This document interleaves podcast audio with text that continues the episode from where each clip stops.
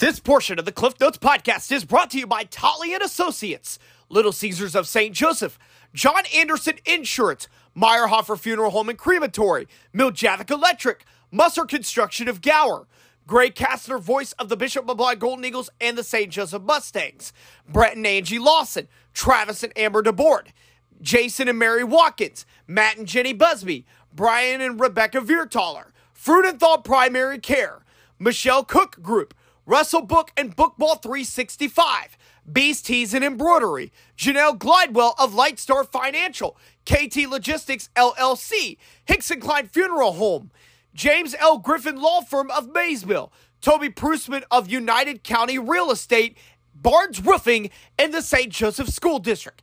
Thank you guys all for your contribution to the Cliff Notes podcast.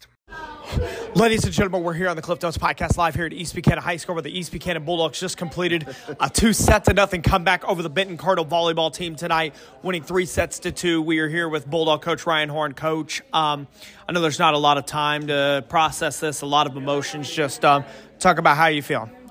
Um, well, you know, it's. It, I just told the girls it's amazing how much different an hour can make how you feel. I was pretty irritated with the way we were playing early on, and I just didn't feel like we were playing with the energy that we were, that we were accustomed to. And, and then all of a sudden something switched. All of a sudden we started playing well.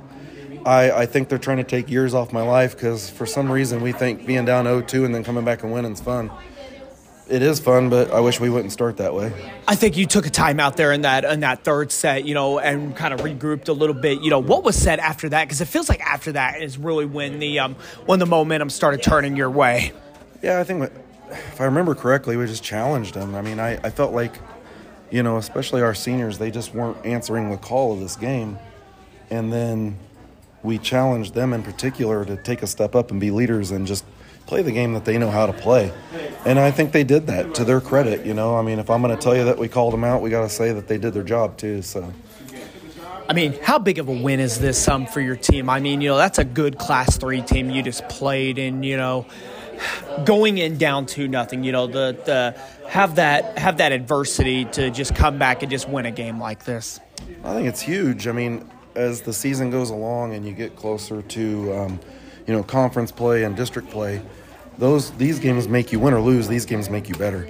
And playing a team uh, not only as talented as Benton is, but with a couple other players that are in just crazy talented.